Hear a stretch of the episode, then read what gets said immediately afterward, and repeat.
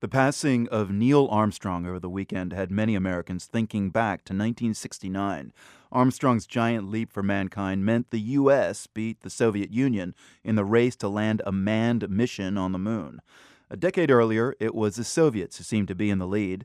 In 1959, they landed the first spacecraft on the moon, an unmanned spherical contraption named Luna 2. At the time, Sergei Khrushchev, son of former Soviet Premier Nikita Khrushchev, was working on the Soviet missile and space program. He did so until 1968, the year before the Apollo 11 moon landing. Sergei Khrushchev came to the U.S. in 1991, and he's now a visiting professor at Brown University. Mr. Khrushchev, as someone who had participated in the Soviet missile and space program, uh, was Armstrong's landing on the moon a memorable day for you? Of course, it was memorable day for me, like for all the humanity, because it was one more big achievement. First time we go to other planet, even it was only moon. But at that time, we thought that very soon we'll go to Mars. And of course, everybody want to be the first, but the same like it is in the Olympic Games, it is important that somebody win. I'm wondering, did you think when you heard the news of Neil Armstrong landing the moon, oh darn, the Americans got there first? We were prepared for this because at that time I was moved from the space program to computers, but still I was in touch with all my friends, and we knew with all this attempt of the Americans going step by step toward the moon. So it was very predictable, and we knew that it will happen, and we were happy that it was happened without any losses. Now, much of the world was flabbergasted when President Kennedy announced in the early 60s that the U.S. would put a man on the moon before the end of the decade. Then Neil Armstrong did his walk on the moon in 1969. Do you think that pushed the Soviet Union even further to develop their space program?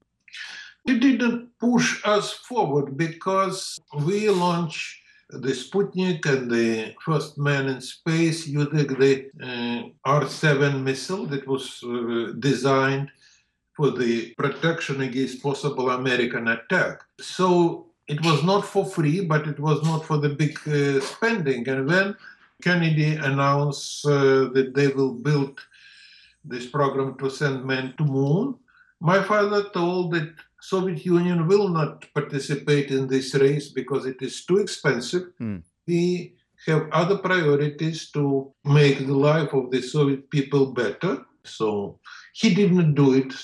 When Armstrong stepped on the moon, he told, of course, it will be better if it will be Soviets, but it is still one of big achievement for all the humanity. Mr. Khrushchev, uh, since the passing of Neil Armstrong over the weekend, there's been a lot of talk about how Armstrong may have been the last great American pioneer. What do you think about that?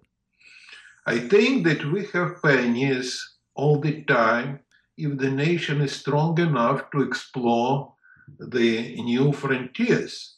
It can be human being and have to be automatic vehicle. And we have now the successor of the Neil Armstrong. It is Curiosity who is now traveling on the Mars.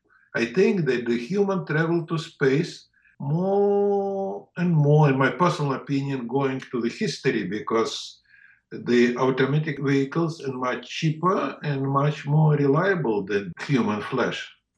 Sergei Khrushchev, thank you very much. Thank you.